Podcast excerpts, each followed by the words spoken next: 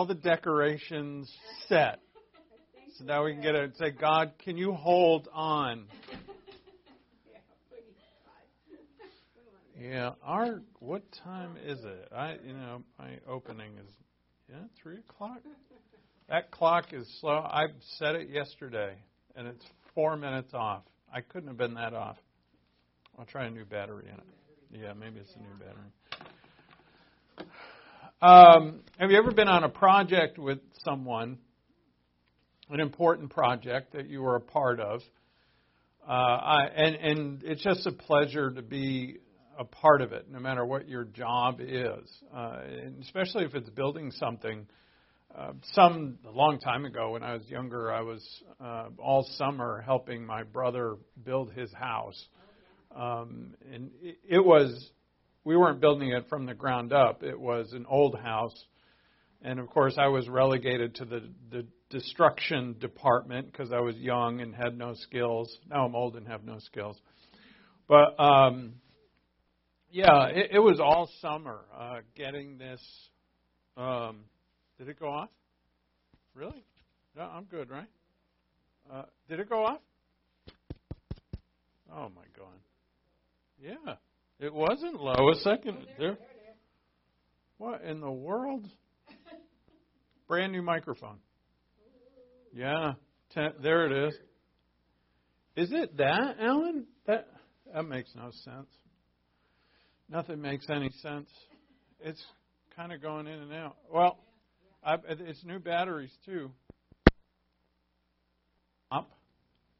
Is there a loose wire in the back of that? Yeah. All right. Well, we'll we'll go with it. Uh, test one, two. Te- yeah, it's going in and out. Something's popping. Yeah, there it is again. Um, is it me? I'm plugged in. I got power. I'm plugged in.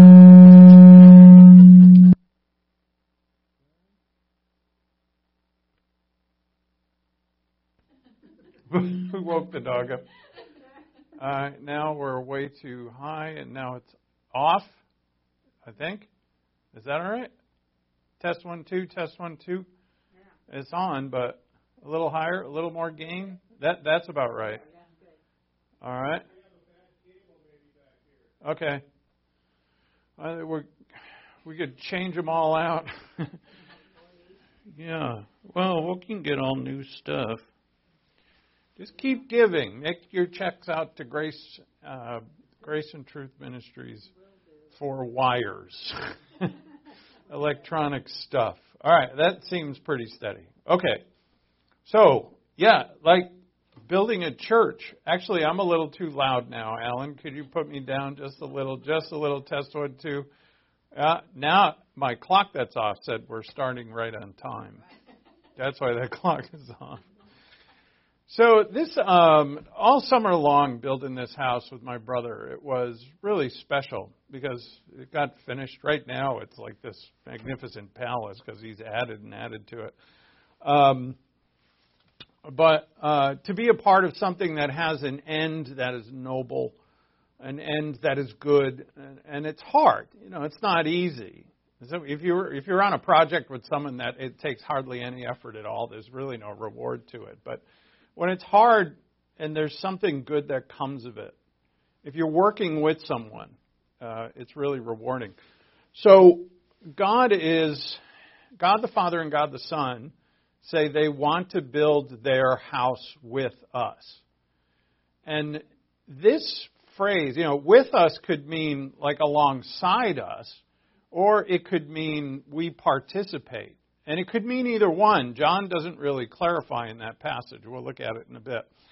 So I'd say this time around, to me, it, it reads that he wants us to participate. And it actually makes sense in the context of the passage. So if we think of our lives as something that God wants to build, and He wants to build it with you, right? You have to participate. And this we know to be true. You know, doing nothing, sitting on our hands, just even reading our Bibles every day and doing nothing is not the Christian life. Uh, we need to read our Bibles, but we also need to do what it says and to be transformed. All right, so we're going to start in Isaiah this uh, this time.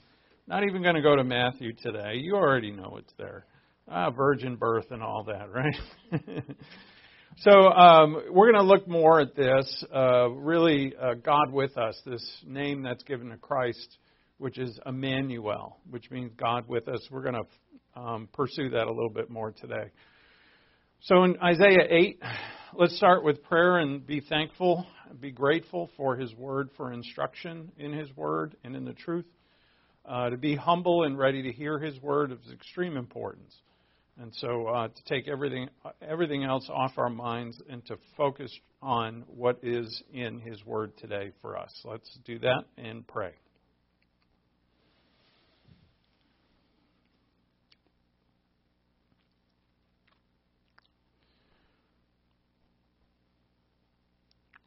Our Father in heaven, thank you for your word. Thank you that you have provided for us everything. And even when equipment goes wrong, the word always gets out. Um, no matter what happens, the church floods, the word gets out. Um, no matter what happens in this world, your word goes forth. And so we are so grateful that we can receive it, and be recipients of the, the marvelous truths, that we can go back thousands of years and read what you said to your servants a long time ago and um, see altogether what you have provided for us through your word, which is essentially through our Lord and Savior Jesus Christ, who is with us. We thank you, Father, for all your grace, and we ask that you guide us by your Spirit as we learn today. We ask this in Christ's name. Amen. Right, so uh, Jesus Christ is given this name, Emmanuel. Uh, it says they would, as Matthew uh, interprets, or actually Matthew changes uh, the passage in Isaiah from she would name him Emmanuel to they would name him Emmanuel. And the they, we would assume that Matthew means that there would be many who would see Christ as God. And not just God in heaven, but God with us uh, and the disciples would see that. It, it would be a brand new thing for the whole world, but the church would come to know and believe that Christ was in them and with them, and that his very presence was with us every single moment of every day. So now it's review time. Now here's your quiz. How many sections are there in Isaiah? I'll give you time to answer. Mm-hmm, mm-hmm. All right, good answer. There's three. Three books in Isaiah. I won't tell those online how you did. Uh, uh, and, and uh, now, the first book is named what? The book of the right, the king, in chapters 1 through 39. All right, the second book is the book of the fill in the blank giving you time to answer.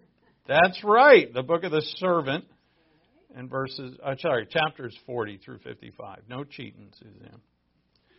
And the last one, the last part, is the book of the anointed conqueror, 56 through 66.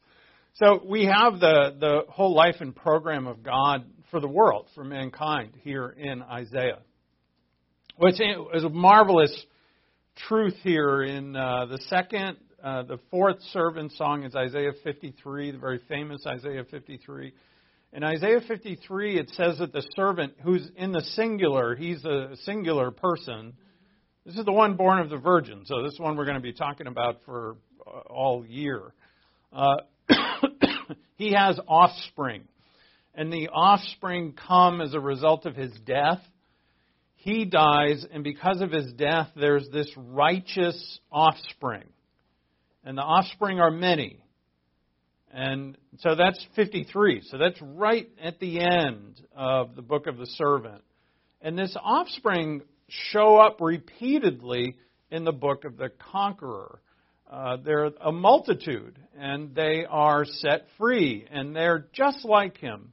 Whereas the servant suffers but he's delivered and vindicated, and then he spreads the light to the world.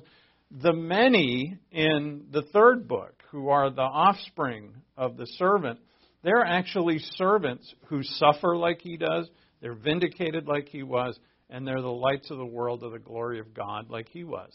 And so this there's this birth, really. And it looks so much like the church, but it's the future Israel for sure.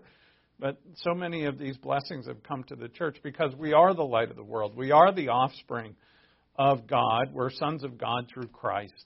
Uh, we suffer like Him. We're delivered like Him in the same way. And we are to be a light to the world.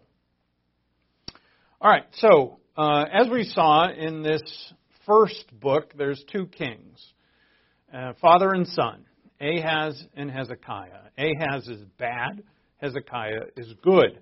Uh, they're both sons of David.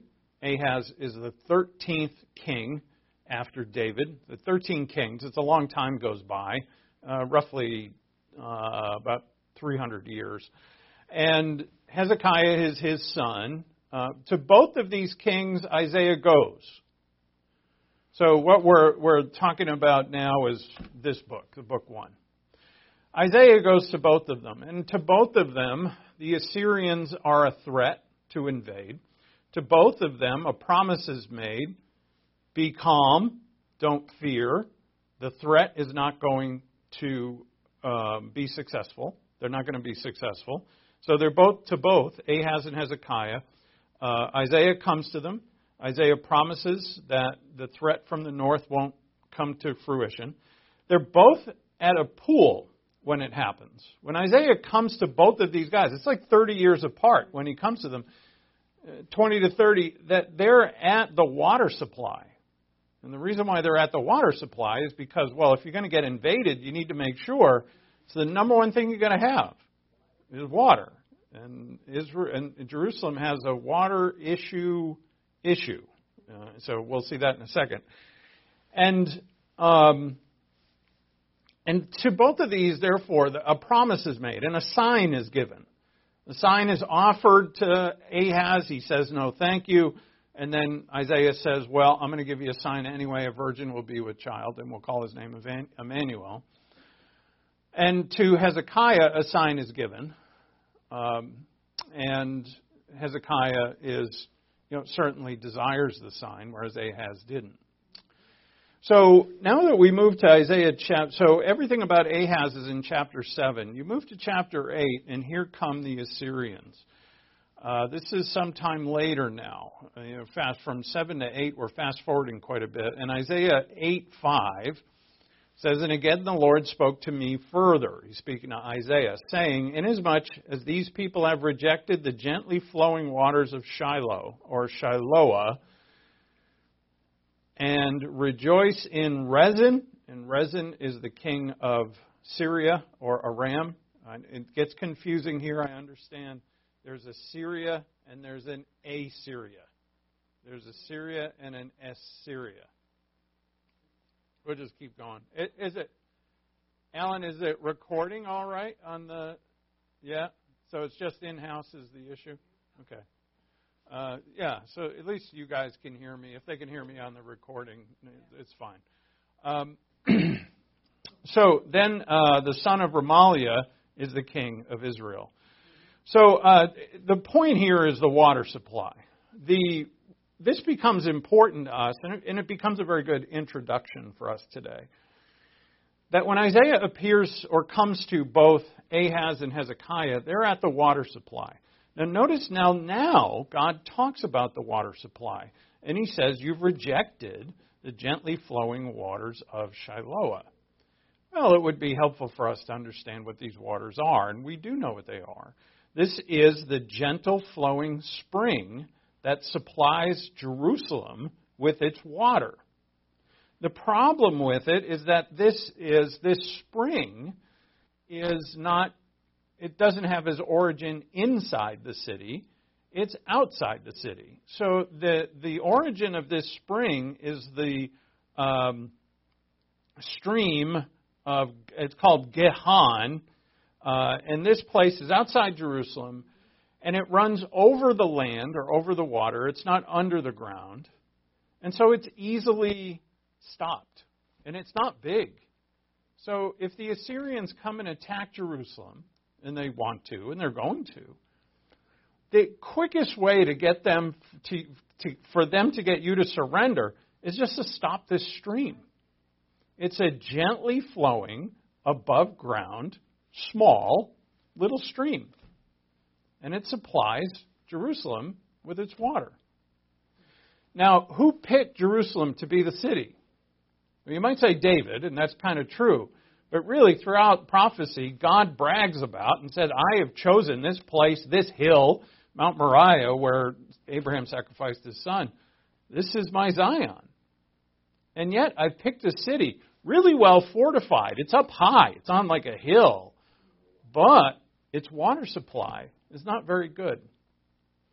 So the water supply actually is a test by God. There's, God picks the place on purpose. The water supply is precarious and vulnerable on purpose. You have to trust God for your water here, especially when you're being attacked.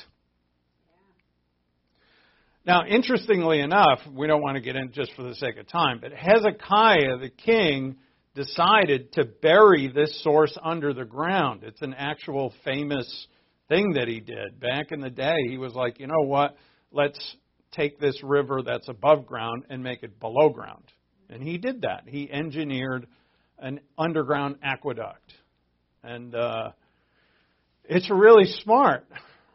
But Isaiah condemns him for doing it because he didn't trust God. I think it's in Isaiah 22.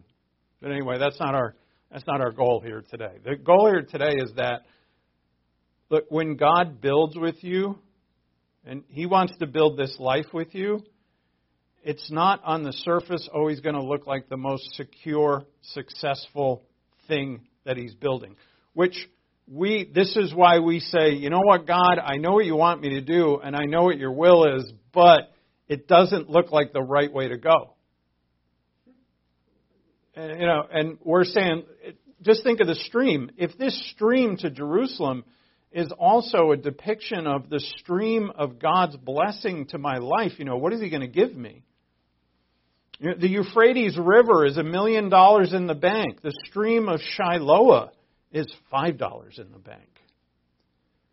And if I'm going to do God's, just say, whatever it is, you know, I'm going to do God's will you know what, God, I, I'm going to do some of your will, but I'd rather, I, I need to go to the world to build my security. I need to go and do the things of the world to build my bank, to build my needs. You know, I, you, I, what is it here? I'm not trusting. And if you're going to build with God, you've got to trust Him. Because He's the one who does the blueprints, not us trusting God for your deliverance. The water supply is vulnerable, and here they come, these uh, Assyrians. Now, wait, before we get to Assyria. So, the water supply is small. Let me get that off of there. Now, therefore, verse 7, 8 7. Therefore, behold, the Lord is about to bring on them the strong and abundant waters of the Euphrates, even the king of Assyria and all his glory. So, God now, in a masterful stroke of imagery, changes from one river to another. And Assyria is over here. This dot right here is Nineveh. And here's the Euphrates. You see it there labeled the Euphrates, the Tigris. Assyria, their capital is on the Tigris. Euphrates is a huge river. I mean, it's obvious, still there, right? It's huge. And they're going to come down here and attack. Here's Jerusalem right about there. And uh, you know they can't they can't go straight across because that's desert. So you're not going to do that. That's uh, not the way to go. So they actually have to follow the Euphrates and then come down and attack. And that's exactly what they do. Um, and so they come by way of the Euphrates. God uses this imagery as this mighty river that's now going to come upon you. You didn't want to settle for my little stream. So now I'm going to bring the Euphrates on your head. Well, he's going to say right up to your neck. And right up to your neck means All right, I'm going to preserve you alive. But remember this, because the next time it comes, it's going to drown you. And that's exactly what happens. Because the Babylonians come 130 years later, and the water rises up. So imagine this this beautiful little river that God, you know, you're always going to have water. It doesn't look like much, but it's always going to be there. I'd prefer the Euphrates. Well, you want the Euphrates, you're going to get the Euphrates. And the Assyrians are they're not going to be like me. God. They're not going to be like God. They're going to exact from you everything. Instead of giving as God does, they're going to take. So the king of Assyria in all his glory, and it will, so verse 7, and it will rise up over all the channels and go over, over all its banks. This is the overflowing army. 200,000 soldiers come. then it will sweep into Judah. It will overflow and pass through and will reach even to the neck. It's not going to drown you because the promise is you will be delivered. And the spread of its wings will fill the breadth of your land, O Emmanuel. So here's our name again. Emmanuel meaning God with us. This is why it's only going to flow to the neck, is because God is with us. This is God's land. So, as I said yesterday, the child of the virgin, back in chapter 7, all of a sudden becomes, whose name is Emmanuel, becomes God himself. So we're, we don't know yet. This is Jesus, born of a virgin in Bethlehem hundreds of years later. We don't know that yet. but to this point, we see the progression of the prophecy. The prophecy is fulfilled in Matthew 1. It's beautiful. It really is beautiful. As we saw Sunday, it's the woman's going to have a child, but and she's a virgin, and all of a sudden it looks in chapter 37 that the virgin is the city of Jerusalem, who's going to protect all these people from the Assyrians. Like that wall is the womb, and the people are inside. And it seems, well, maybe Jerusalem is our deliverance. But Jerusalem isn't, because Jerusalem eventually gets destroyed, gets destroyed twice. And so, you know, God neatly progresses his prophecy, keeps us kind of like on the edge of our seats and like, when, when, Lord, when will it happen? And it has great application to our lives. So here's the Euphrates River. it's as if God's saying, would you prefer this? And if, you know, if my uh, issue is water supply, it's either that or that. That's the pool of Shiloah. This is archaeologically found not too long ago, actually. It was buried uh, in Jerusalem. And that's about it. now, there's water there, but it certainly is not that. So God says, which one do you want? Well, uh, you know, this is like, let's make a deal at Monty Hall uh, with Monty Hall. I want door number one. I want Euphrates. But God says, look, this, the Euphrates isn't from me. That's from the world. This is what I have for you. And yeah, we're smart. This is miles better. Blessing. To the eyes, to the sight. You know, we walk by faith, not by sight. Which supply would you prefer? Again, this is like having absolute security, as the world will promise you.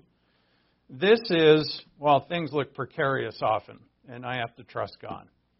Like, this is $5 in the bank, and yet somehow God came through and paid my bills. Um, it's that kind of thing.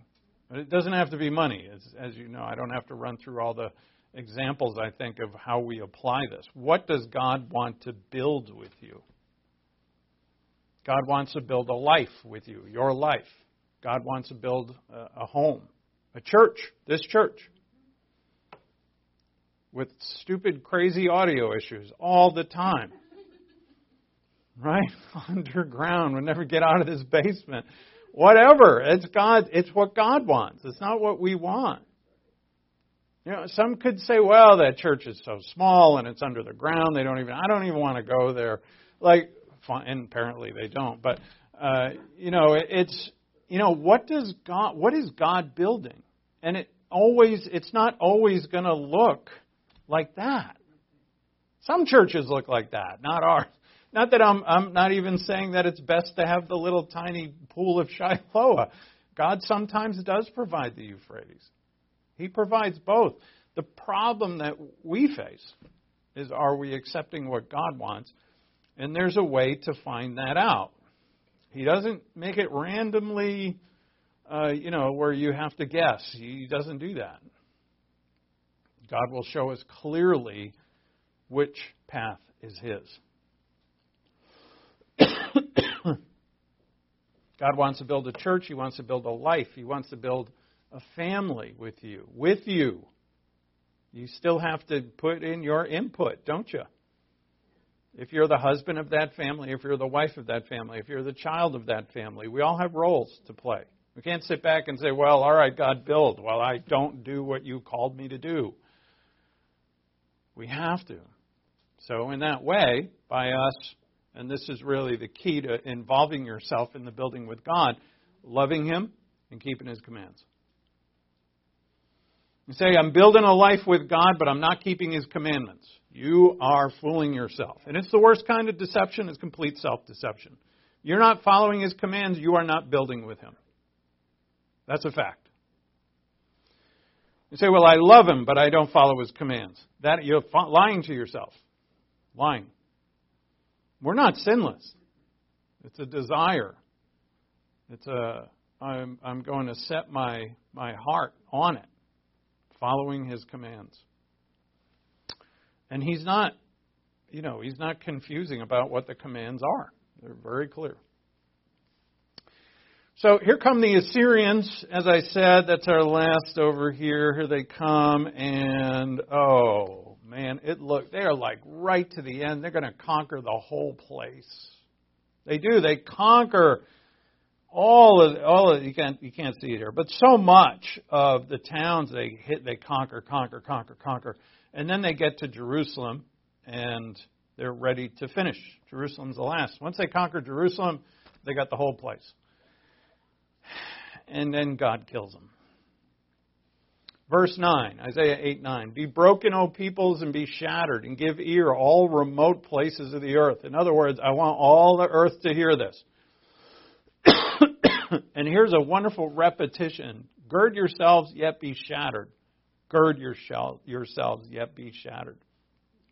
Uh, Hebrew poetry uses parallelism. This is a very rare instance of the fact where word for word it's repeated.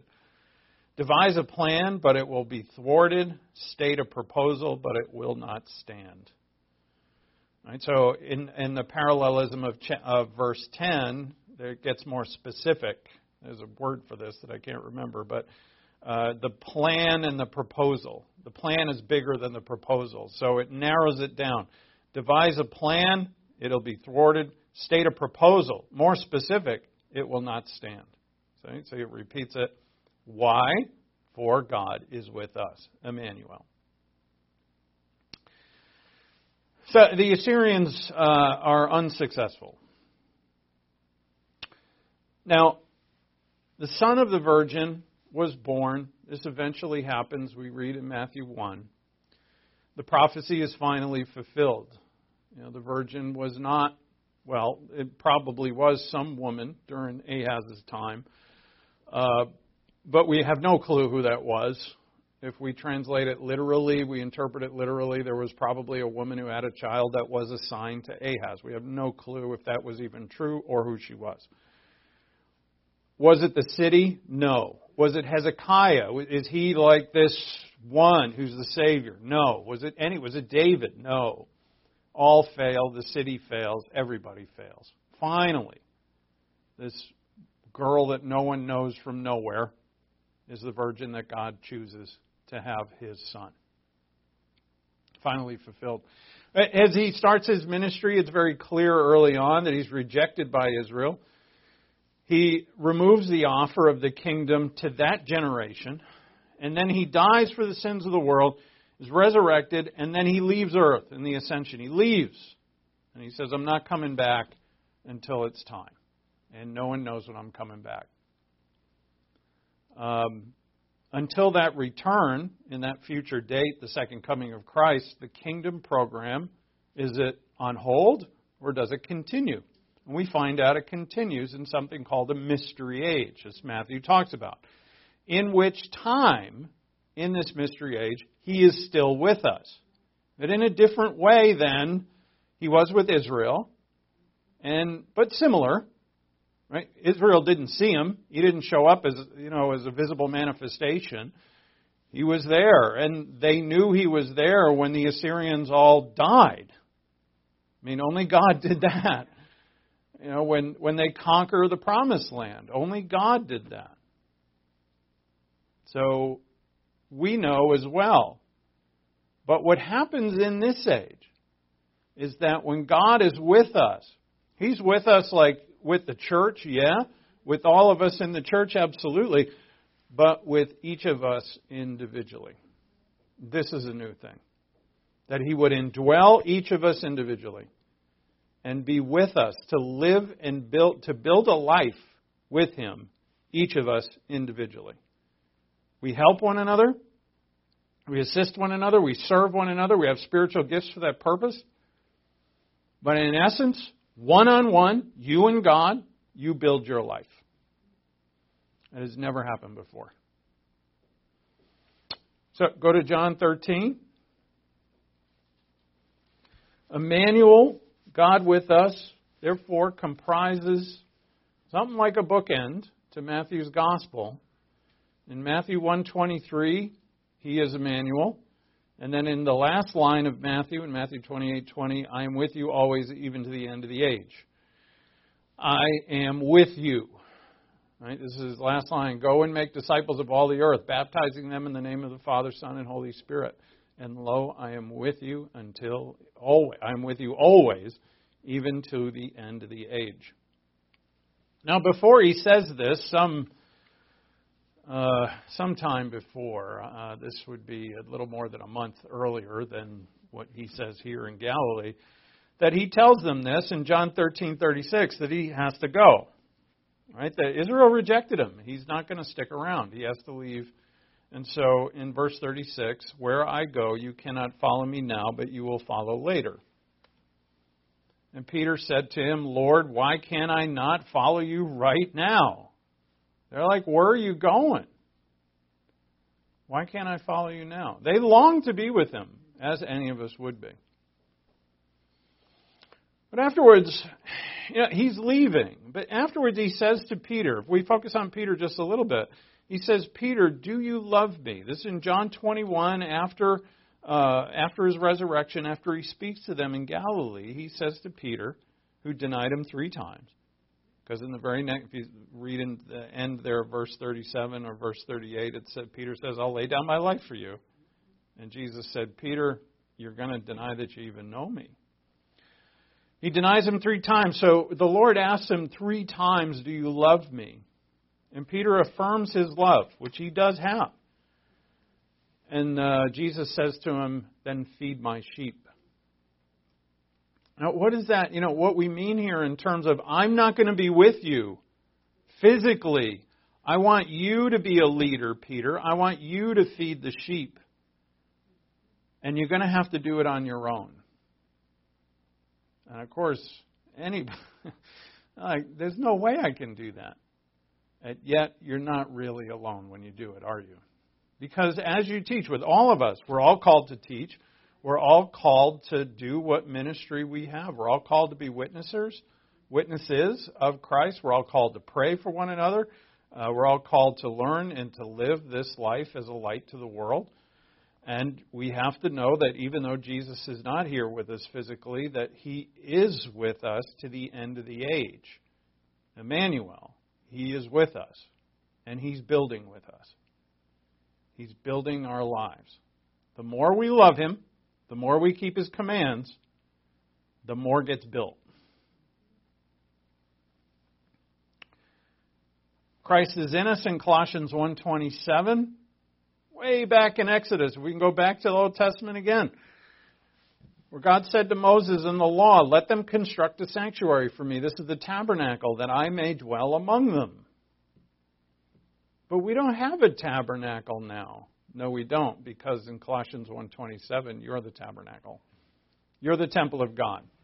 1 Corinthians 6:19. You're the temple of God. Interestingly, when the temple was rebuilt, see this temple, well this was the tabernacle. Solomon built the temple and the glory of God filled it. And then that temple was destroyed by the Babylonians. When they returned from Babylon, they built another temple. This is called Zerubbabel's temple. And still, what did God say? Sing for joy and be glad, O daughter of Zion, for behold, I am coming and I will dwell in your midst, declares the Lord. I will be with you. Excellent. now we fast forward a little bit, like 400 years, a little more than 400 years past this time, and Jesus comes. And Jesus, when he comes, that's God with us. All right, God dwelt among us. God, the Word became flesh and dwelt or tabernacled among us. Uh, in Ezekiel 37, 26 through 28, he says, My sanctuary is in their midst forever. But in this context of Ezekiel, which is when they are in captivity in Babylon, is that this is the far future kingdom. This is the new covenant. And this is the far future millennial reign. I'll be in your midst. So it's kind of like, not kinda, with Moses, with you, with I don't have a I should have put a one up for Solomon's temple, but during the Davidic dynasty with them. Afterwards, in Zerubbabel's temple, I'm with you. And then, well, there's no temple now. There isn't one, except for the Mormons. They had a fine one up there in Portland. But um, where did we go? I mean, he took a huge jump here over us to a temple. And there is Ezekiel 37, 38, 39 go through the whole description of the temple that's in the millennial reign, and God is with them. And here we are left out to dry. But what is given to the church, to the mystery age? Which will again occur at this time. Right? God will be in them. This is the truth of the new covenant. But now, without a temple anywhere, the people of God are the temple of God. God indwells us. And as He does indwell us, He's building. And would, well, He would like to build. That's His desire. There's a lot of Christians who are so distracted with so many things that they're not building anything. They're building. I'm not saying they're doing nothing. They're just not building. And you can waste decades of your life and you have no nothing besides the foundation is sitting there, and you've built nothing on it. So look at John 14, 18.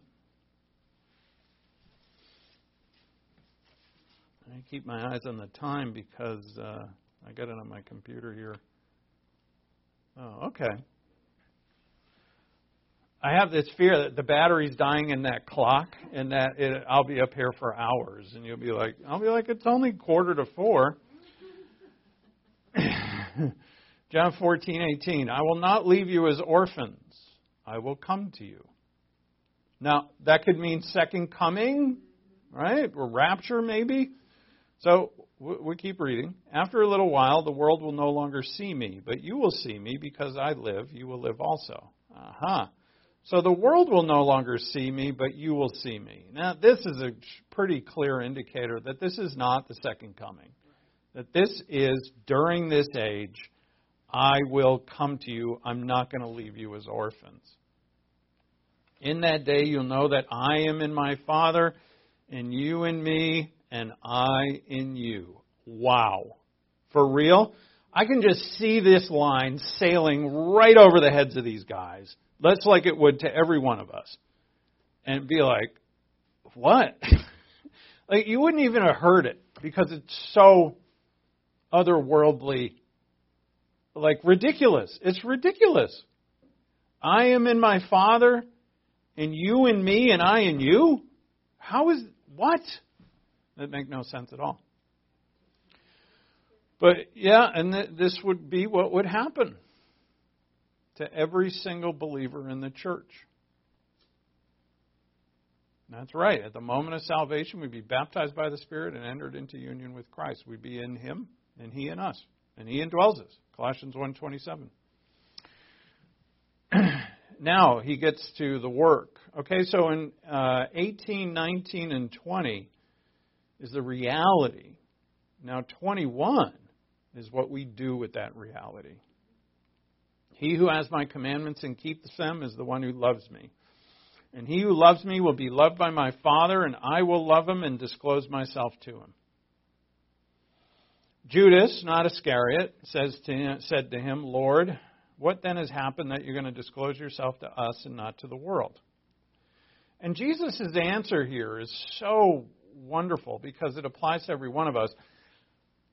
You, Judas, not Iscariot, or in all of you, and every one of us, can learn His Word and obey His Word because we have the Spirit of God in us. We have Him in us. We've been made new creation, and so we can learn His Word because the natural minded man thinks it's foolish. we are spiritually minded. We can learn His Word and we can obey His Word. And that's Jesus' answer. What has happened that you're going to disclose yourself to us and not to the world? Jesus answered and said to him, If anyone loves me, he will keep my word. That's the answer. You, Judas, not Iscariot, I keep saying that. You, Judas, not Iscariot, uh, you can love me and keep my word. Anyone loves me, he will keep my word, and my Father will love him, and we will come to him and make our abode with him. He who does not love me does not keep my words and the word which you hear is not mine, but the Father's, but the Father's who sent me. Now, there's a um, an omission here. Uh, it's kind of like an ellipsis where you you go around and you come back quicker. In other words, he says, "He who does not love me does not keep my word." He could continue and say, "If you don't love me, you don't keep my word. I and my Father are not going to build our home with you." We're not going to make our home with you. But he doesn't have to do that. He cuts it off. And, and that's a way of emphasizing it, and actually. And, um, in a shorter route, he tells us that now that we are in him and he's in us, and now that we can love him and keep his commandments, we can build something with him, or we cannot. And if we love him and keep his commandments, he says we will come. That's a definitive. We will come to him and make our abode with him. So, how do I know does God want me to have the Euphrates or the little Shiloah? What does he want me to have? Keep love him and keep his commands. You'll find out. You will find out. You'll find out exactly what God wants for you. You will see your life being built. Your life, the people in it, the relationships fostered. Say, if you're not following, if you're not loving the Lord and following His commands, the relationships that you build are going to be all wrong. Because your life is basically going to be selfish and self centered, and you you will have relationships. They're not going to really be the ones that God wanted to build in your life. you'll have a family, you'll have a profession, but it won't be the way that God wanted it. You you'll have relate, you might, you'll have romance. You might be married, and it won't be the way that God wanted it to be. Because if you did not build with Him, then you're build. You, we're all building. Everybody's building. They're all doing stuff, but they're building without Him. And what they build is, you know, tie it to the Sermon on the Mount. It's built on the sand. It's not going to last. So, what a marvelous truth we have here. Emmanuel, God with us, means God wants now, individually, you and Him. It's unheard of. He in you and you in Him. That's how close the connection is. He is with me and He's in me and I'm in Him and I can build a life with Him. So the Father and the Son want to build a house. It's a dwelling. The, the Greek word is IKEA, or wait, is it? Oh, maybe it's not. I don't think it's house. It's actually uh, the word for dwelling. it's like uh, I think it's Menao or something. It's where we get Meno, or where we abide. Um, it's a dwelling, and it, it's actually the word build isn't really used. I'm using build because the uh, John here uses the verb to make. Um, so he's going to make a dwelling. I think that translates nicely into build a house. I like build a house because I want to focus on building a life because it's not really a house, is it? It doesn't matter. You could be poor, you could be rich, you could have a little tiny place, or you could have a big spread. You know, if it's God's will, it's God's will. If you're lying to yourself that, you know, I, I've got this whatever, whatever I have, and I say this is God's will that I have that, then, you know, you're just if you're lying to yourself, it's of the worst kind of deception. Um, for those who love Him, they want to know. That's why, if you love Him, you keep His commandments. If you love Him, you don't want to play games with this. If if you love Him, you don't. You're not looking for a loophole. If you love Him, you want to know, am I building what you want me to build in my life? You want to know that. And if you want to know, God promises you will know. You will know the truth. Don't play games with Him. You might as well be honest, because you're not going to build anything if you don't love Him and keep His commandments. Such an amazing truth. Every day is a day of building. And I, you know, as I was writing out these lines, I paused. I'm like, did I build today? Well, I was here all day, so maybe. but I can be here all day working on these things and whatever. I'm always working on the Bible, but it doesn't mean I'm I'm always doing it right. I have to be as careful as anybody. Did you build that house today, or were you distracted with other projects? To those the Son uh, manifests himself for those who serve him. The Son manifests himself to those who serve him. He manifests himself in an abiding, spiritual, influential manner. We build and we see the results of our building. And that, and we know we're seeing more and more the Lord. The more you see him, the more you love him. And just really quickly as we close up here, if you look at verse 25, he says, These things I've spoken to you while abiding with you. And this is another indication that he's not talking about the second coming when he says, I won't leave you as orphans, I'm going to come to you, because he says now in verse 26, But the Helper, the Holy Spirit, whom the Father will send in my name, he will teach you all things and bring to your remembrance all that I said to you. Peace I leave with you, my peace I give to you, not as the world gives do I give to you. Do not let your heart be troubled, nor let it be fearful. Right? That takes us right back to the Assyrian invasion. What about the water supply? Isaiah would tell them, Don't you worry about a thing. Who's the one who fights your battles again? Is it you? You have heard it said, you have heard that I said to you, I go away and I will come to you. If you loved me, you would have rejoiced because I go to the Father, for the Father is greater than I. This is clearly that he's leaving.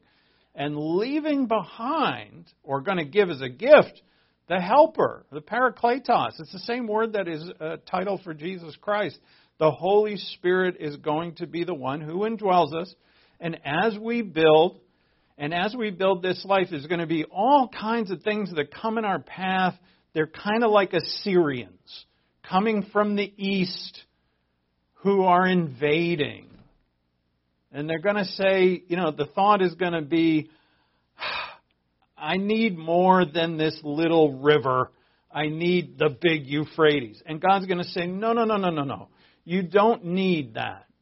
All you need is me. And remember, I'm going to I'm going to test you. I'm going to try you. And the things I put in your life are going to look small. This building we're going to do in your life, it's going to look weak. It's not going to look like a Euphrates at all. Do you trust me? And our trust is going to be tested. As we pass those tests, our endurance, you can see how our endurance would increase. The th- more and more threats come. I say, yeah, bring it, dude. here come the Assyrians, here come the other Irians or Ions or Ites. Uh, you know, I've seen God kill off 10 more before you. You're number 11. Take a number. Because uh, I have nothing to fear. And that's just what he says. Let your not let not your heart be troubled, nor let it be fearful.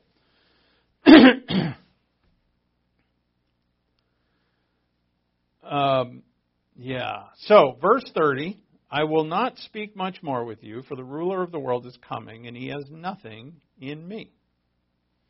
That seems like odd. Like it almost seems like Christ is afraid that the ruler of the world is coming.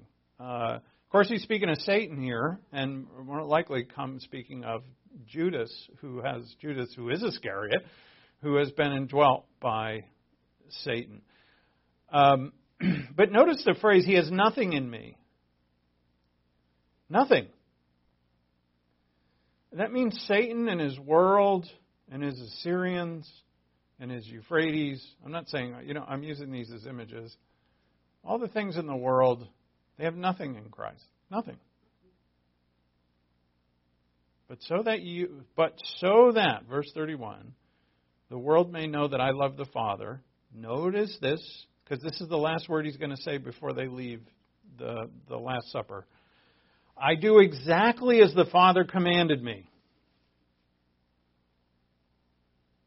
Well, oh, Jesus, we know that. You're perfect. But this is an emphasis. It is an exclamation point at the end of this. I do exactly as the Father commanded me. Okay, now, you believer, as you're building your life with me, what must you do? Exactly what the Father commands you. It's not theological rocket science here, right? It's I just I love him and keep his commandments. I do what he does. Now, too many Christians in our current world, and I mean Christians who I'm focusing on, are not building. They're doing stuff, they're doing plenty of stuff, but they're filled with the distractions of the world, the entertainments of the world. And I'm not saying you're wasting your time if you watch a movie or something. I'm not saying that.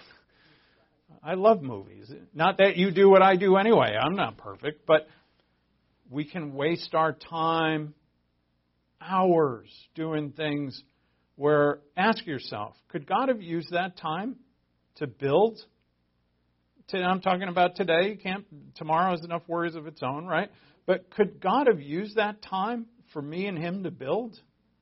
There's all kinds of things that he wants me to do. There's there's things that God is going to build in our lives that we have yet no idea what they are. That's exciting. Not entered into the heart of man the things that God has prepared. So, what is he going to. If I'm distracted with worldly things, I'm never going to know what those things are. I'm not going to know. I'm not going to build with him. Because I spent hours and hours on Facebook, hours and hours on what? There's plenty of things to distract us in our world. These little tiny phones that have the whole world in them. But I see, we see them all the time. I'm sure you do. I see people at dinner at a restaurant. There's like four or five people at a table, and they're all looking at their phones. Like, put the phones down and talk to each other, I guess. But hey, that, you know, whatever. They do whatever they want. But it doesn't mean don't get a smartphone and don't look at it. It means what are you doing with your time? Because God wants to build with you every day, and He's going to build things that you have not yet begun to imagine if you love Him and follow His commands. God is with us. Let's pray. Thank you, Father, for your word. Thank you that through your word we come to know the truths concerning you with us through your Son, our Lord and Savior. May we be alert and sober to the truth of building that home that you want to build with us. Build our lives, Father, and show us how to participate as you will. We ask this in Christ's name. Amen.